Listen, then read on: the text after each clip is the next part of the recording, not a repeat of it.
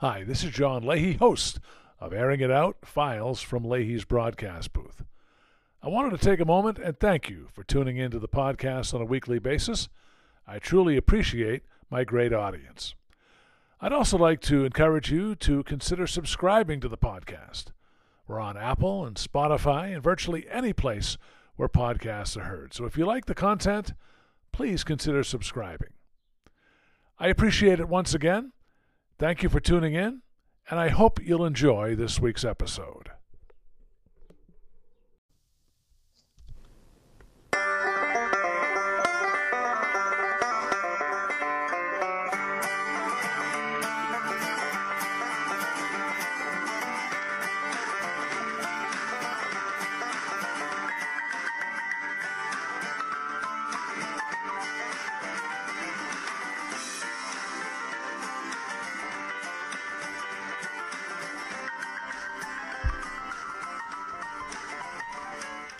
Hello, everyone. Welcome to the latest edition of Airing It Out Files from Leahy's broadcast booth. I'm John Leahy.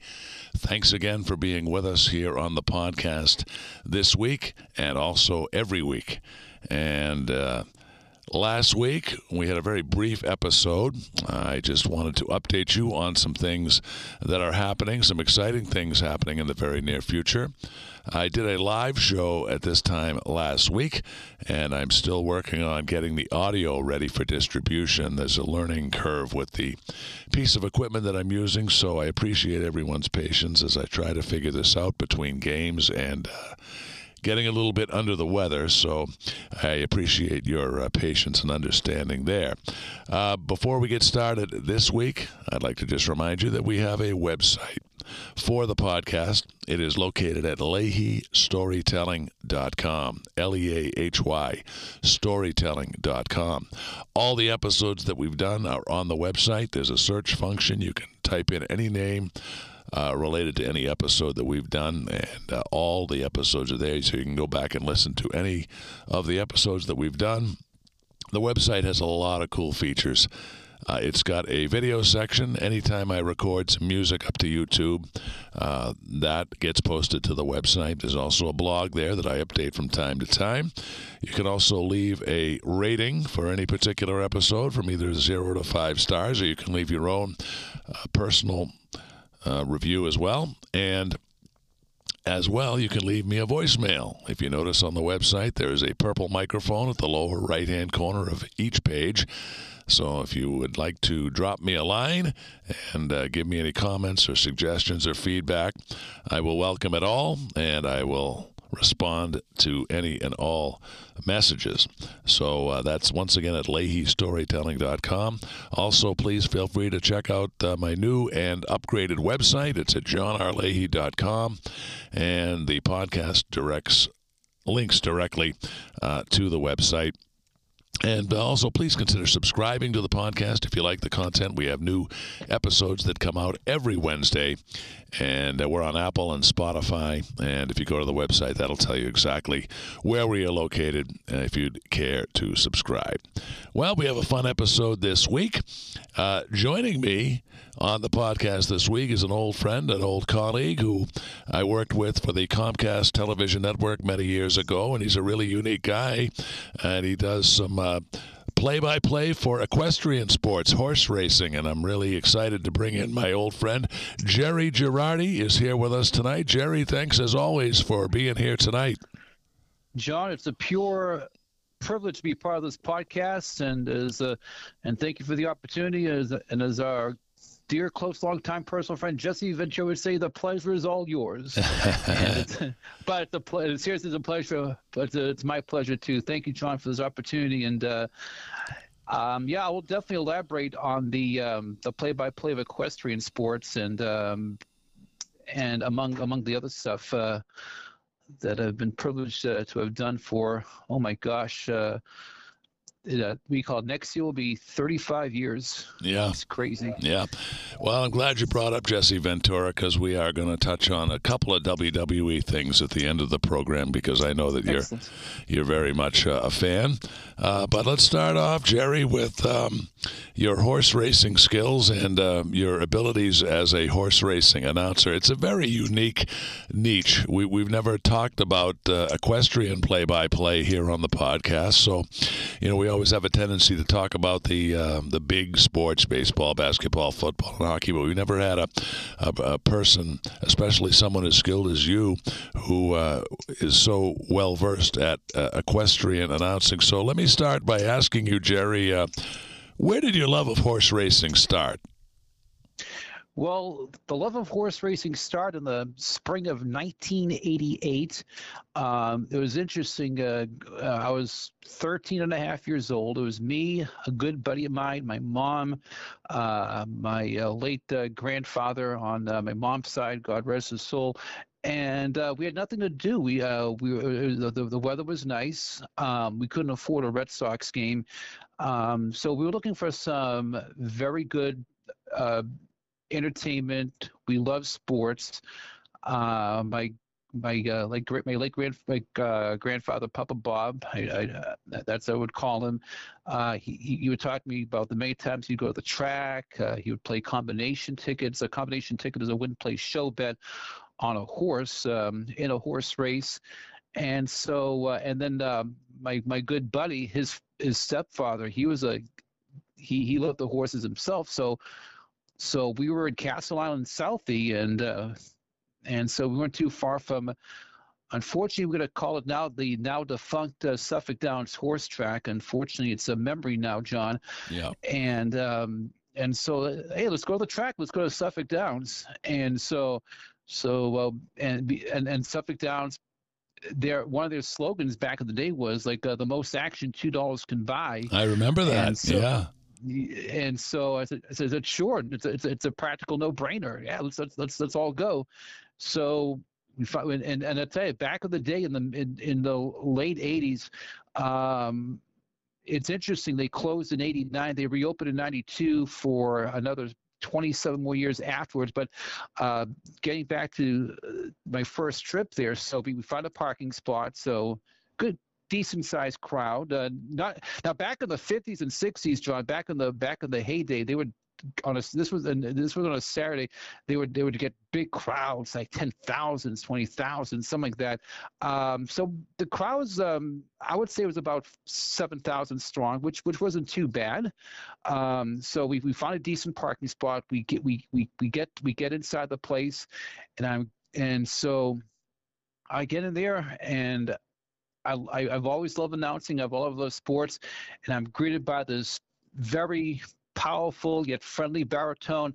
Welcome to Suffolk Downs, and and Yeah. and, and that was that was the voice of the late great Jim Hannon, who was the the track announcer of Suffolk Downs from 1969 to 1989 a legend in thoroughbred racing, uh, horse racing announcing. Great guy, Big Jim, as he was affectionately called.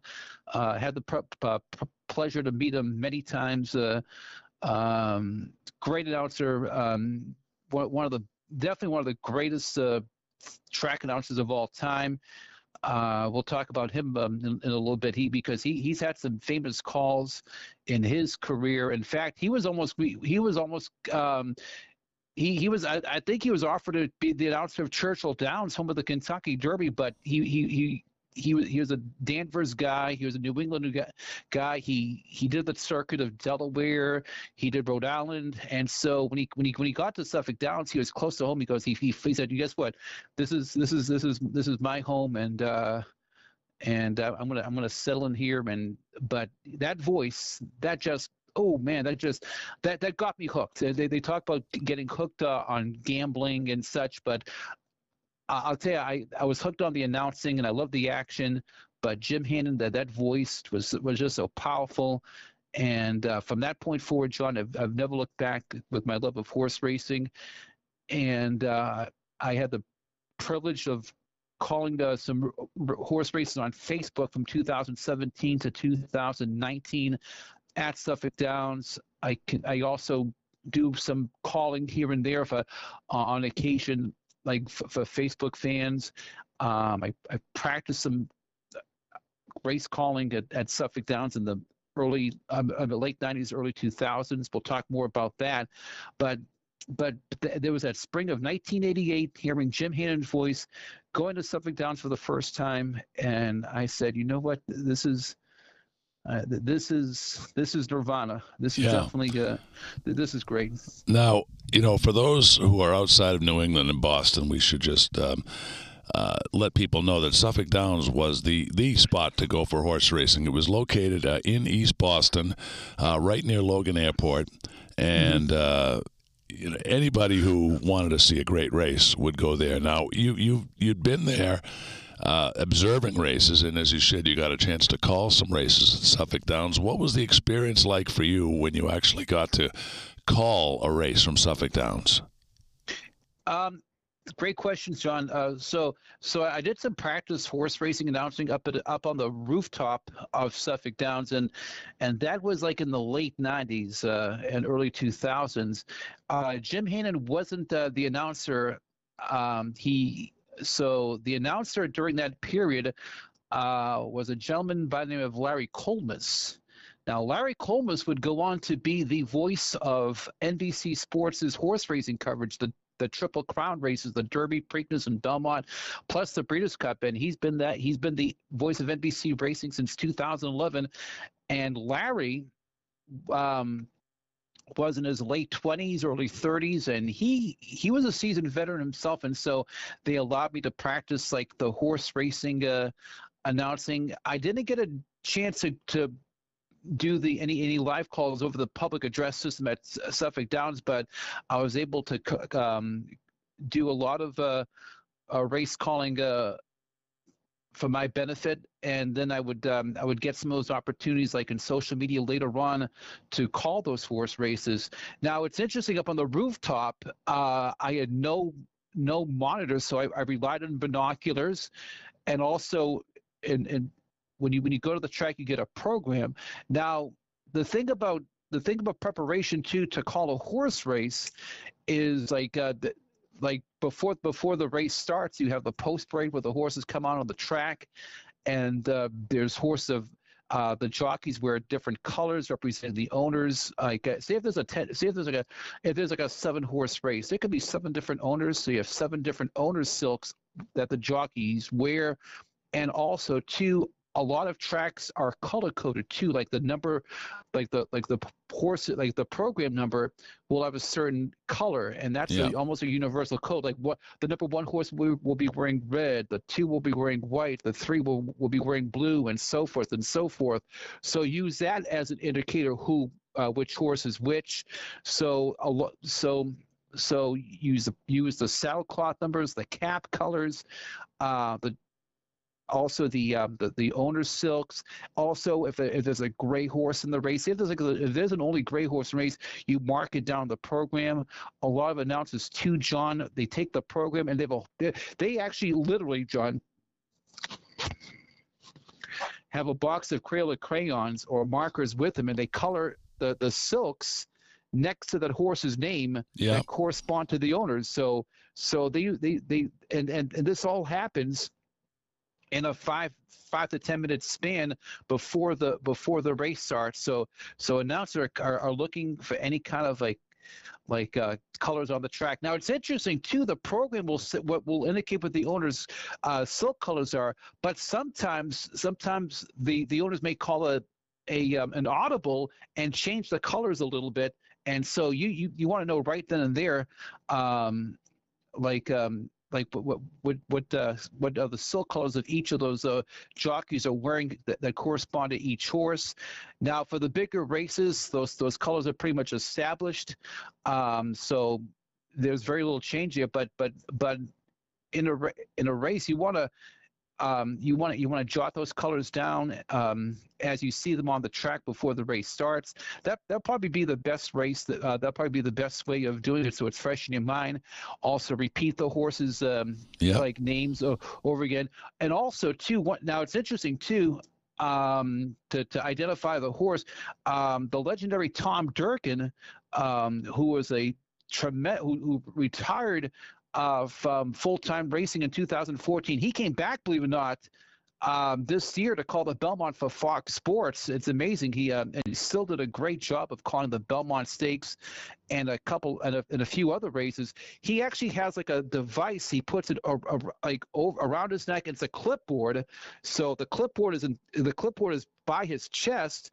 He has the binoculars, so he's always looking at those those those numbers, those colors on there.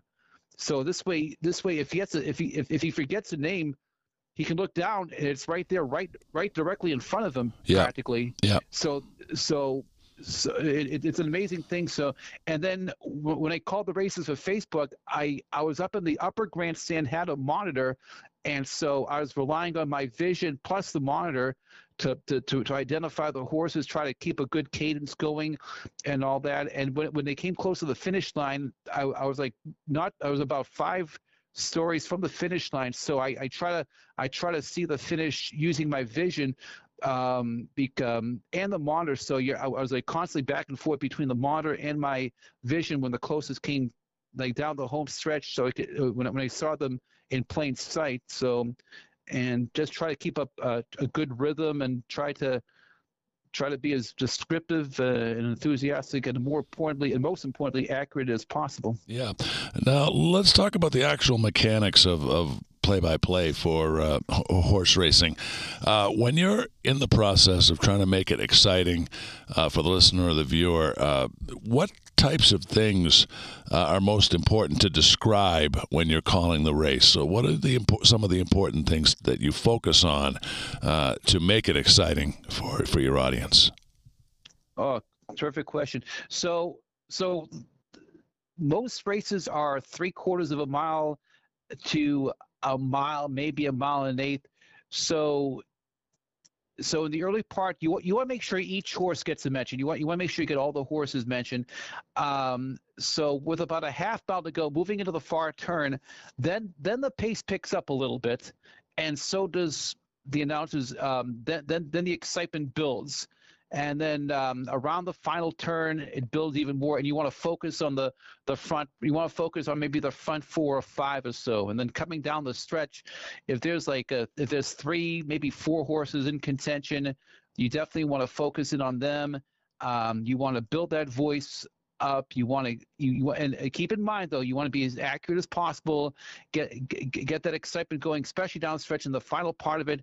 And um, and there was a great announcer um, who called for many years at ABC Sports. Uh, and on ESPN, and also he did some uh, horse race announcing in New York. Uh, Dave Johnson, and hit, when he would, now I if I say this, believe it or not, if I say this on the podcast, John, I might get in trouble because he actually he actually copyrighted the uh, his state his his his most famous um, saying his, his, his, his signature saying, and uh, and that's it, it, it's uh, down the stretch they come, and, and, and yeah. there's a, there's a, and yeah. there's a hit. If you if, if if I said that, I might get in trouble, believe it or not, because he, because because because he's got that copyright, and because other other announcers uh, try to do that. He goes, hey, if you're gonna say it, you know, but he doesn't.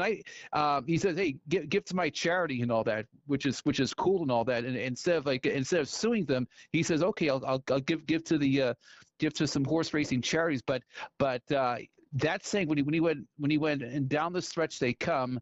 Um, okay, I said, but he I'll, I'll tell you that was oh man, you knew that was crunch time, and that's when that's when the real racing commences, and that's when the that's when that voice level becomes.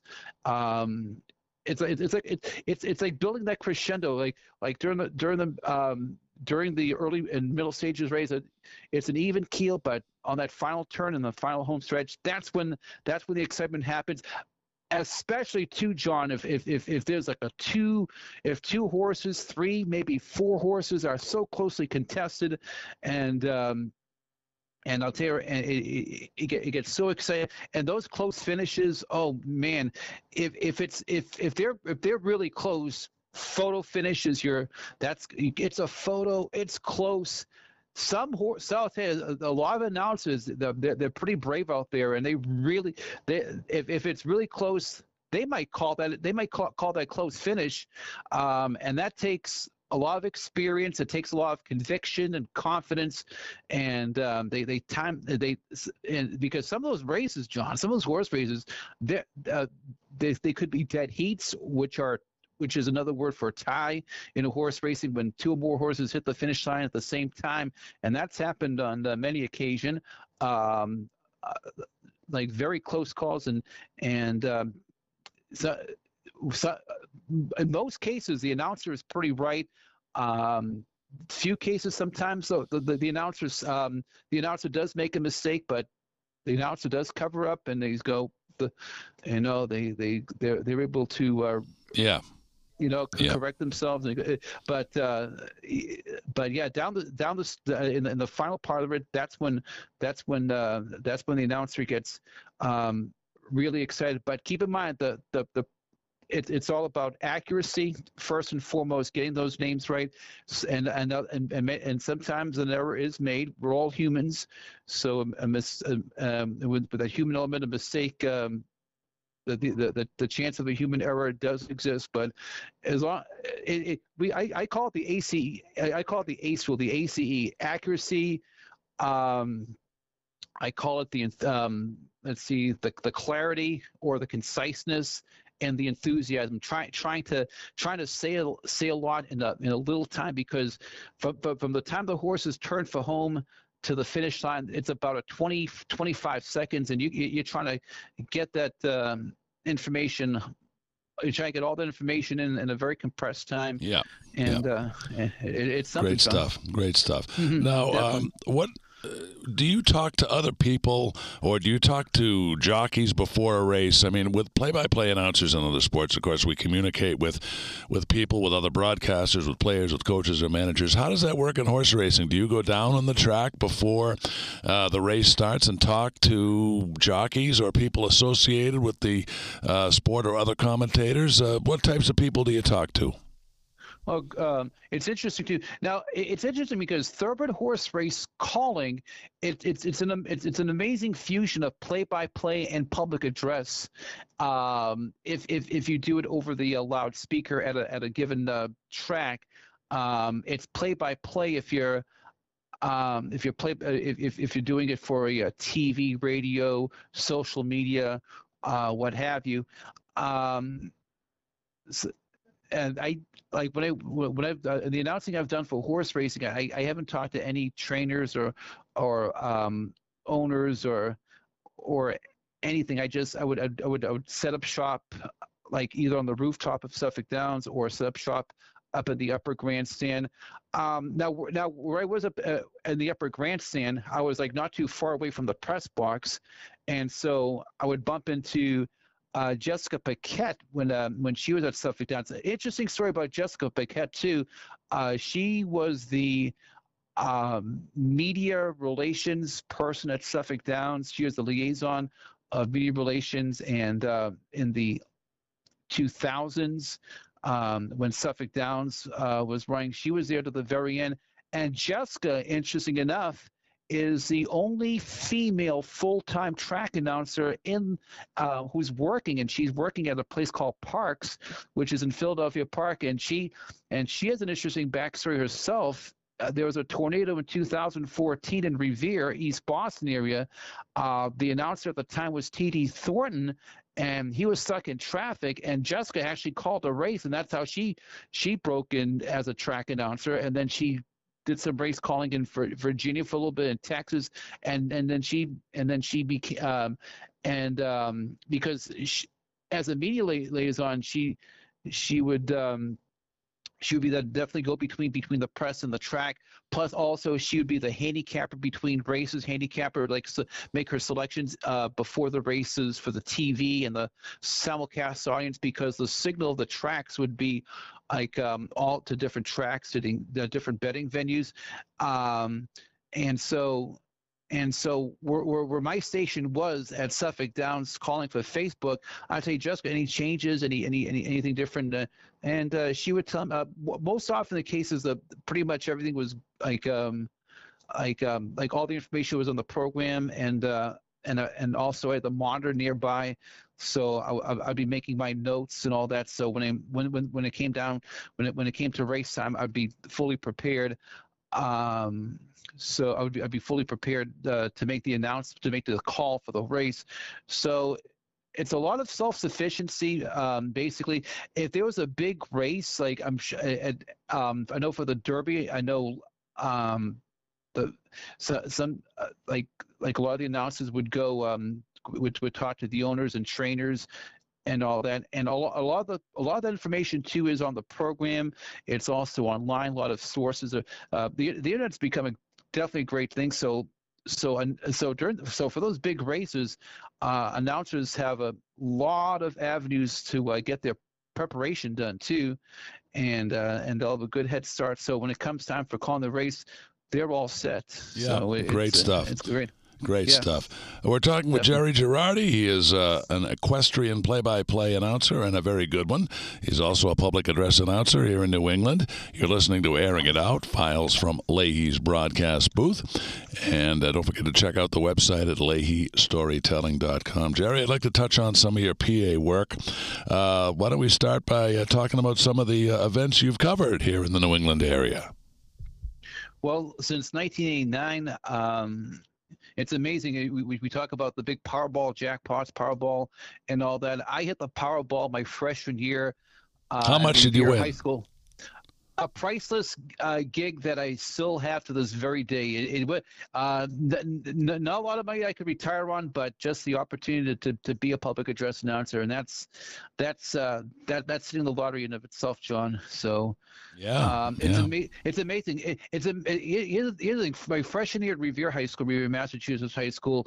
Um, now, um, exiting eighth grade, I the we had the chance. There, there's, there's a good this there was a good number of parochial schools in the area. There was another uh, public high school, like a, there was a regional vocational tech high school, Northeast Regional Vocational Tech, uh, that was free to area residents, and Revere High School.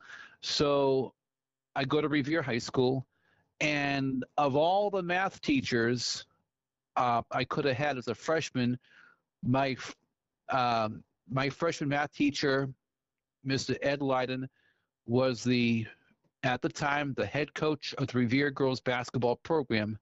And the girls basketball program in the late '80s, it was a, it was a it was a, a veritable dynasty for Revere. Uh, when I went when I when I became a freshman at, at Revere High, they were at the time the two-time defending um, old Greater Boston League champions. So it's amazing and I said wow this, this is cool and uh, so that's the and, gig that's the gig that you were that you were referring to that you got with the Powerball right the uh, Revere High School yes, yeah exactly because because what they it's amazing I I could have had like my, my, my math teacher could have been just um, Mr. Um, Chabroni or something, or Mr. John, Johnson. You know, I got Mr. Ed Line, the coach, of uh, I got the girls basketball coach. Um, it was it was interesting, and and then and I didn't find this out till later on, like uh, like uh, and uh, because the, as as we know, the girls basketball season starts like in the wintertime, so I was still it was still football season, and um, and I did a little bit of football play by play that fall. I uh, I would. Uh, it was okay. I, I did okay. I did okay. I, I, I managed. I guess I survived it. Uh, but but um, anyway, um, so he he may, perhaps he knew I did some football announcing a a, a little bit uh, for the TV uh, at the time. Um, and so and then he goes and I I was I did some camp. I did some. I was part of the TV class too. Uh, Revere High School had a great TV program uh, for uh, as part of their high school curriculum. And uh, so he's at first um, I was a manager for the team, uh, for the girls basketball team. Then he goes, "Hey, you want to do some camp work?" I said, "Sure." My camp work was. As they say, as they say in Sicilian John or Italian, mezza mezza, so so so, you know that's, and so, and then in January of '89, he um, he says, "Hey Jerry, we got some we got, we got some big home games coming up. Would you like to be the announcer?" And it's amazing of all the students. And here's another Powerball, uh, um, quote unquote, situation too. You figure he, he, he he's probably seen okay there's probably 20 kids a class 25 kids a class he, he, probably has like seven classes a day out of all the kids, he, he picks me for some reason. I I, I don't know what happened. I said, wow, this is this is crazy. You know, unbelievable. You know, um, he might. I know. I know. We. I know. We, we used to talk about basketball. We used to talk about the announcing and and living in the greater Boston area. Um, definitely had the privilege of listening to a couple great a couple great basketball announcers. The late great Johnny Most, um, voice of the Celtics. Yeah, I sound also, like I sound like Johnny tonight. Yeah. but yeah, but yeah, right. And you, of course, Andy Jick is the other guy Andy you, you're going to yeah. talk and about exactly. because he was the public address announcer for the Celtics back in the '80s yes. when they were winning all those uh, championships. And, and, sadly, and, sadly, Jerry, we just lost Andy not too long ago, and he uh, did some work over correct. at uh, Boston College as well. That's correct, and and and Eddie had a great sell, and also I'll add a third. I'll add a third great great announcer too, and, and another public address announcer, uh, the late great Joel Perlmutter of the Boston Bruins yes, too. Uh, right. Yeah. And uh, and these are guys I listen to, and uh, I and he and and I, and I, said, you know what? I love sports. I love announcing. My athletic ability is very limited at best, and but but hey, here's a good opportunity to be in the game and and and and and and, uh, and at the same time um, do something that you love and uh, and uh, so my so so half halfway through my freshman year, halfway through the season, I I started doing the public address for the girls basketball games, and uh, we would go on to win the um, our third consecutive Greater Boston League um, championship uh, during the regular season, and during that time too, John, the uh, the athletic director, of the late great Silvio Cella, uh, a longtime football coach, longtime athletic director at, at Revere High School, he comes over to me and he he slips me a an, an Abe Lincoln in my hand there. Five dollars. I go, go. What's the? Did I drop this on the phone? He goes, no, this is yours. So five dollars. I said, wow. So, so, so, John, from that point forward, I guess, I guess, uh, I, I guess that that that that that's uh, kickstarted my professional uh, career right there. Yeah. And and then the following year, um, my, my my salary doubled to ten a game. I did I because because I, I and, and and at the time I go, you know what? Hey, this is fun. Let me do not just the girls but the boys. Um, so I did the girls and the boys my um, for my for my sophomore year forward. Um, and, and, and you got a, had a yeah, and, and you got a nice gig in Rhode Island too that uh, you you're oh, involved oh with as well, right? It that's an amazing gig. And in fact, I, I just, funny funny funny touch on John. I just talked to the uh, to the uh, coordinator of that today, Dave Marin um, a big time basketball fan uh, from Providence. He's a Knicks fan, and interesting enough, but uh, uh, that's neither here nor there. But he, but, but well, maybe it's uh, neither here nor there because he is a he a, he loves basketball. He's a pure basketball fan. He runs this National Prep School Invitational. Um, yeah, uh, this upcoming February will be the 25th season.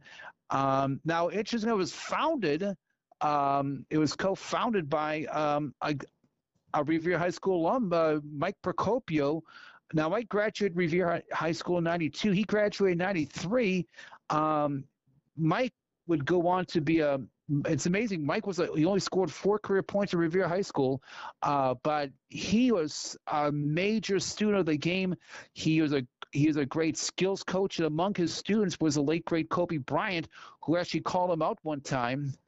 Um, so, but uh, Mike a great basketball mind, found this tournament along with um, Max Good, uh, who was a who was a uh, one-time Bryant uh, University head coach, and the first the first NPSI, as it's affectionately called, happened in 1999 in Rhode Island at, at, at Alumni Hall at Providence College. Then it went to uh, Northeastern University in the year 2000, then the Worcester Academy in 2001, Bryant College in 2002, uh, and then URI, the old Keaney Gymnasium from 03 to 11. And since 2012, it's been at Rhode Island College's Murray Center. And that is an amazing thing, John, that NPSI. It's a four day event.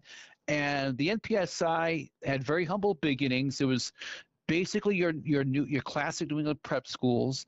Then it expanded a little bit down the East Coast.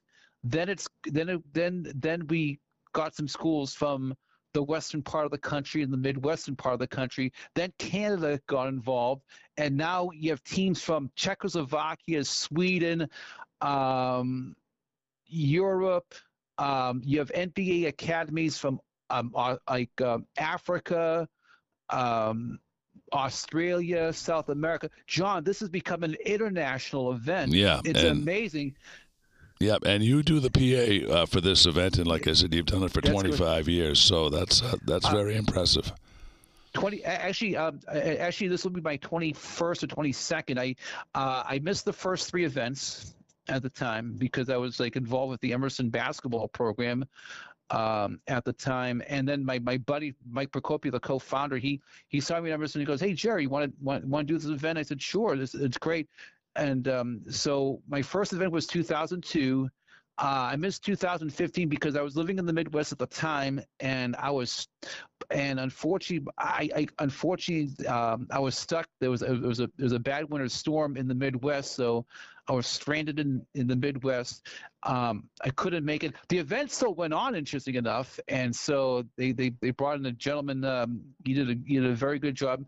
Um, I was very fortunate to get back in the uh, swing of things in 2016 uh, 2021 um, it was canceled because of covid came back in 2022 and so yeah this is uh, this will be like 21 years doing the npsi and being like an international event it's become the fun part is getting those names those of the pronunciation of those names and that's that's rule and key um, number one of of uh, of uh, of good public address announcing is getting those pronounci- pronunciations right down pat uh, before the game.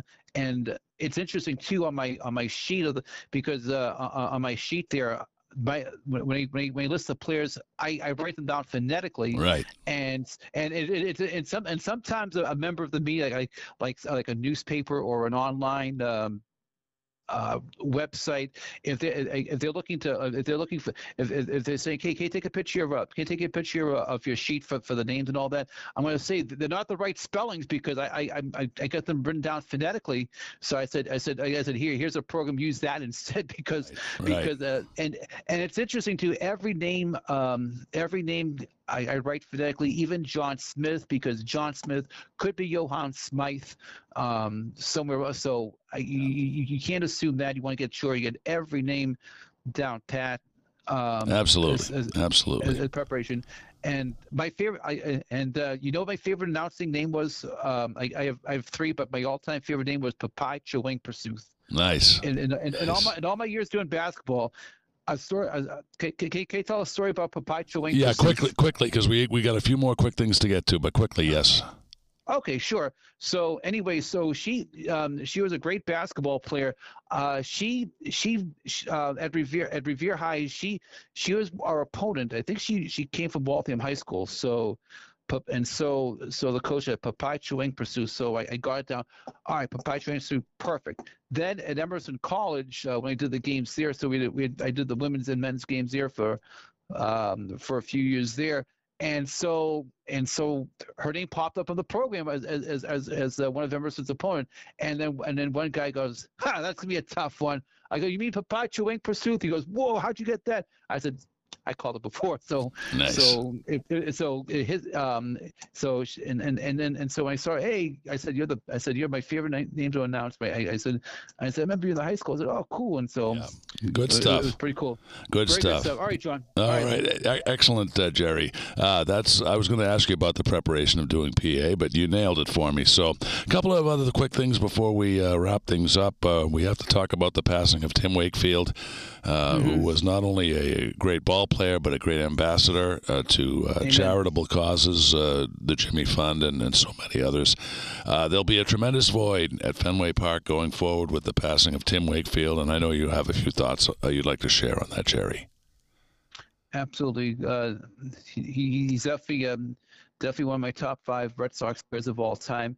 Um, interesting. Um, I, I'm 49 years old as as we uh, do the podcast, and I, I celebrate I celebrate my birthday um, last month. Interesting enough, I put number 49 just as like I'm gonna say, hey, I'm, as, as, uh, for my 49th birthday, without realizing um, his his health situation, and um, yeah, he yeah, I'll tell you, his his, his baseball abilities uh, definitely exceeded by his.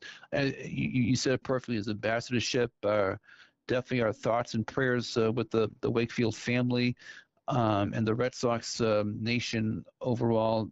J- j- just yeah, just a just a just a just a great guy, and um, may his spirit endure forever, and uh, and uh, he will definitely be uh, uh, missed in the minds of in the hearts of all of us for sure, John. Yeah, absolutely, Jerry. I couldn't have said it better myself. And he's probably playing cards with Jerry Remy in heaven right now. So uh, we send, Amen, yeah, we thoughts we send our thoughts and prayers to the entire uh, Wakefield family. Jerry, you're a big WWE guy, so I got to throw a couple of things out at you here before we. Uh, uh, wrap it up here. I'm going to give you a fantasy match, and uh, I want you to give me your thoughts on who would win. Now, I want you to assume that both of these guys are in their prime. Mm-hmm. And uh, you give me your thoughts on who you think would win. The first one is Brock Lesnar against Andre the Giant. Take it away. Wow.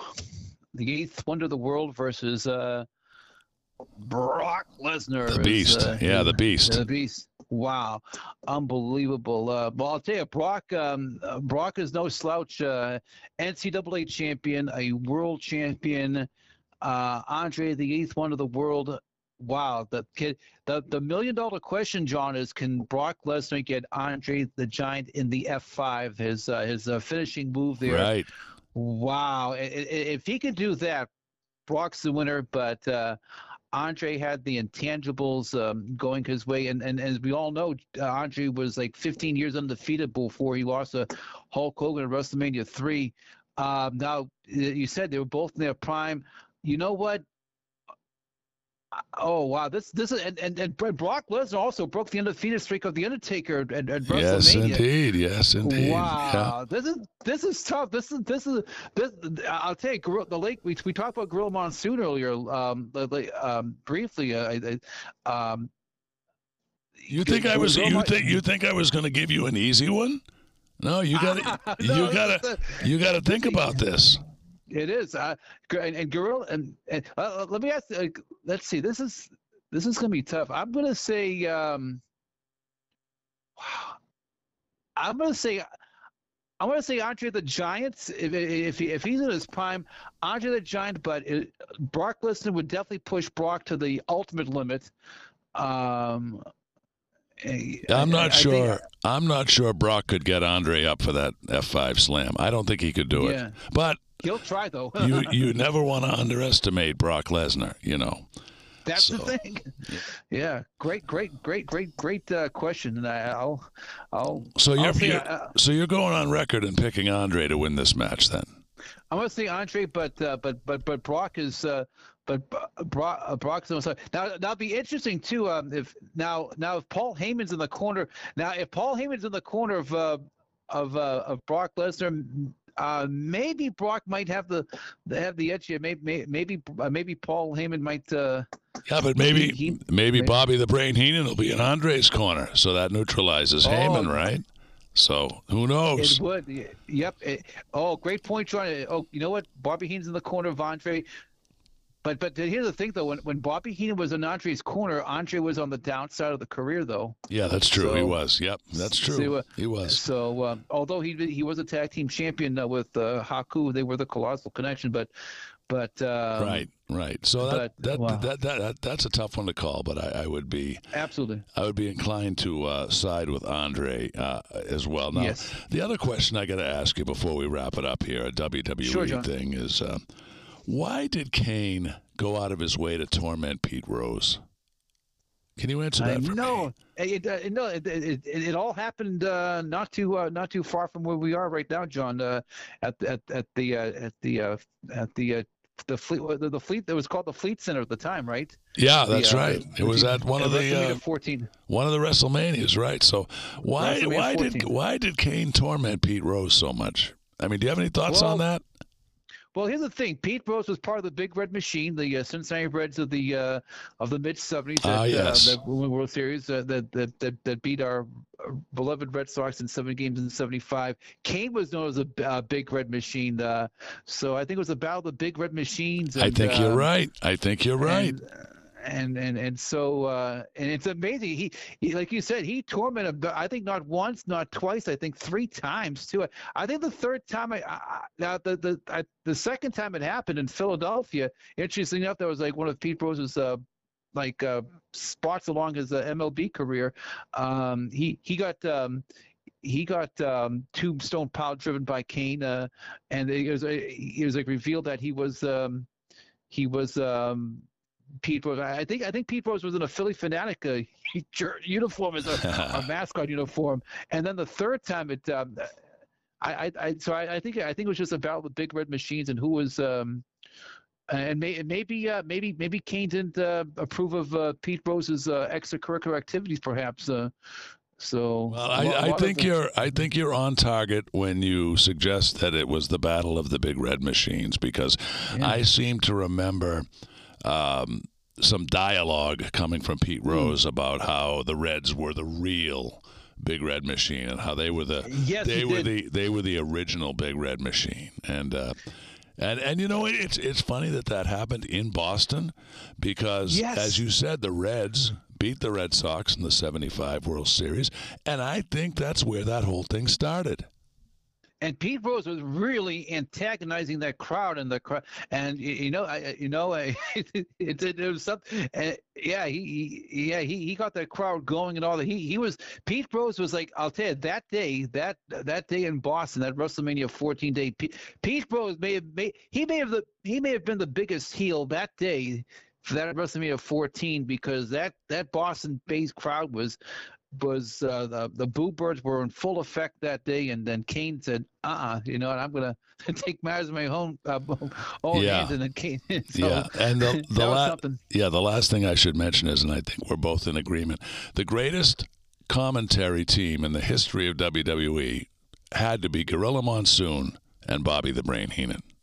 Oh, God rest their souls, and uh, oh, I, I'll tell you, I, I love to binge watch uh, watch uh, Bobby Heenan and Gorilla. Um, not just not just like um, when they call the action, but uh, like uh, there, there'd be a show like every week on the USA Network, Primetime Wrestling, and they would uh, be in the studio and they would be um, recapping the action. But uh, oh, and and also they would go on location to to uh, to a lot of hot spots around the country. They were actually at the Kentucky Derby uh, Oh, uh, right. Museum Right. at one time. They were at Tony Packo's um, um, restaurant in Toledo, Ohio. Right, which is Um, famous for uh, Jamie Farr, who played Klinger on MASH. That was his hometown, and he made reference to that restaurant on the actual show MASH. That's correct. And and um, and uh, Gorilla and Bobby got to sign buns because there's a big wall of uh, buns that uh, a lot of celebrities signs. Jamie Farr was up; uh, his buns were up there. Burt Reynolds was the first uh, one to actually sign the buns at that restaurant. Uh, Gorilla and Bobby um, they signed the buns. And they they did it on camera, and oh my gosh, the Bobby and Bobby and Gorilla. Oh, they, they they had some they had some humorous moments there, but but yeah, they they were they were they were infotaining, I like to call them. And and Gorilla, what made Gorilla awesome was he. Um, it's amazing. He he he had he he did he he called the action with a science. He would mention every body part by their by their scientific name. Right. And Bobby Human, Bobby Heenan with the with the with the with the comic relief and the and uh and but but yeah, sometimes Gorilla would, would would get off a a few good ones himself too. But and and, and in real life, they were the best of friends. You would never know it though because they were like a they were like that a proverbial married couple arguing uh, more often than not. But behind the scenes, John, um, Gorilla and Bobby enjoyed a beautiful friendship, and and then when Gorilla passed away in 1999, it's interesting. Bobby was working for the um, rival WCW. Um, he wanted to make sure he wanted to pay respects to, to his uh, to his late buddy Gorilla Monsoon, and and I'm so glad he he he got to do that. And 2004, when Bobby Heenan got into the Hall of Fame, um, great speech, funny as Bobby Heenan can only deliver. But the ending, um, when when Bobby uh, said in closing, "I only have one wish, and I wish uh, Monsoon was here, as he was as he pointed to the sky and he broke down and oh my God, that you know, if that if that didn't make um, if that didn't uh, like mis, mis, mystify your eyes or um, I, I don't know what would, but yeah, it was special. It was special. It was special. Amen, brother. Amen. All right. Well, Jerry, we're out of time. We cut. We touched uh, on a lot of topics tonight, and uh, I'm grateful Thank that you, John. I'm grateful that uh, you had some time to be with us tonight. We had talked a couple of months ago about uh, you jumping on the podcast, and I thought it was very entertaining. So thanks again, Jerry, and uh, we'll we'll catch up with you down the road. Thank you so much, Sean. And in the uh, words of the late great Harvey Pack, a uh, horse racing commentator, May the horse be with you. All right, great stuff. You've been listening to Airing It Out Files from Leahy's broadcast booth. Our special guest, play by play horse racing announcer and PA announcer Jerry Gerardi was with us. We invite you to stay with us. We'll have more on the podcast next week. Again, you've been listening to Airing It Out Files from Leahy's broadcast booth. We will talk to you next week.